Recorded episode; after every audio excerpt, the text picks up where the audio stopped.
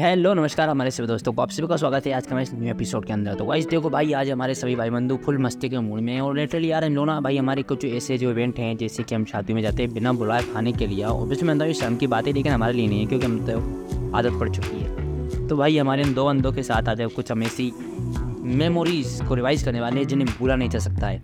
तो चलिए आज इस पॉडकास्ट को स्टार्ट करते हैं। सबसे पहले हमारी किसम मीना। जब बताओ ये बाबा मैं चमची खिला तेरे जगह हिसाब से चमची चमची लेकर चले अपन। चमची को मैं धो के उससे कुछ भी खा सकता था। और वो भी यार ये दे कर ने नहीं कल उन्होंने बड़ा का बदनाम कर तुम गा तुम। तो भाई बसंत मीना बपर में गए थे? नहीं गैसा मीना दोनों गए थे। और इन्हें वहाँ पर चमची इतनी अच्छी लगी कि इसने चमची अपनी जेब में रख के लिया है तो को छोड़ी आयो ले ले भी आयो यार तोड़ दी हाँ? स्टील की थी प्लास्टिक क्या थी फिर एक लड़का आया। उसने पीछे से मेरी में हाथ घुसाया। अच्छा। और उससे मेरी चमची को तोड़ डाला। अच्छा। गाइस यार आप सुन सकते हो भाई कितनी बड़ी दुख की बात है। मतलब चमची चोरी करते पकड़ा है हमारा भाई। तो यार अब एक और बंदी से और मिलो भाई साहब। इस बंदे ने क्या कहा? बपर के अंदर जो बेटर होते हैं ना भाई उन लोगों से इसने दोस्ती कर ली और उनको बोल कर आया कि जब भी जहाँ बपर हो गए तब तुम फ़ोन कर दीजिए ताकि मैं दोबारा आ जाऊँगा खावा कांजे तो सुनिए अब बाकी किस्टों बसंत मीना से। बेटा बोलते हैं हम हम जान होता है हम जान पे जान सही। तो बसंत कैसा उनके साथ तक कैसा सुनाएगा की स्टोरी हमको एक लड़का मिला। लेकिन और वो हमने हमारे पास आके कहने लगा। कि दोस्त बनोगे। अच्छा।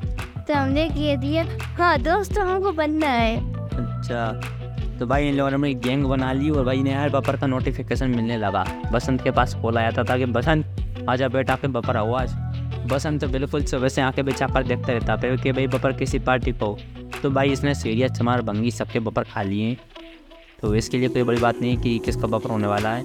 ये तो बिल्कुल सुबह के जैसे हो चुका है, नाले मुँह देने में छोड़ता नहीं कि नाले मुँह देना चाहिए कि नहीं देना चाहिए। और फिर इसके ऊपर ना थोड़ी सी जो प्रोटेक्शन हम कह सकते हैं, इसकी कलाई पर धागा बाँध के बेचा है दवालों ने, जिसकी वजह से ये पका नहीं होगा।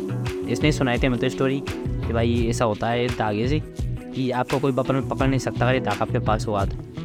मैंने कहा, बढ़िया यार, अच्छी चीज़ है भाई। इसकी लेकिन तब भी हम लोगों ने एक बैकअप प्लान सोचा हुआ है कि अगर माई, मान के चलते कि बाई चांस अगर हम पकड़े हो जाएँ किसी बपर के अंदर जैसे कि बपर से मैं मतलब शादी से ओबियसली ऐसी शादी जिसमें हम बुलाए नहीं गए हूँ। तो भाई, हमने हमारे सभी टीम मेंबर्स को बता दिया है कि भाई, जो पकड़ा हो जाए, वो बाकी का नाम ना ले। नहीं पता चले, बाकी को पास बुला बुला कर फंसवा दे। इसलिए हमारी टीम के सभी मेंबर्स को हमने बता दिया कि भाई, यार, पकड़े हो जाओ तो पेड़ पकड़ लीजिए लेकिन नाम मत बताइए। नहीं, क्योंकि जाए तो जाए, इज़्ज़त ना जाए। ये हमारा स्लोगन है। पकड़ा डेनिस। पकड़ा डेनी ये गाइस हमारी टीम का मेंबर डेनी है। ये डेनी बिल्कुल मतलब तुम समझो चूते टाइप का इंसान है, बिल्कुल ये।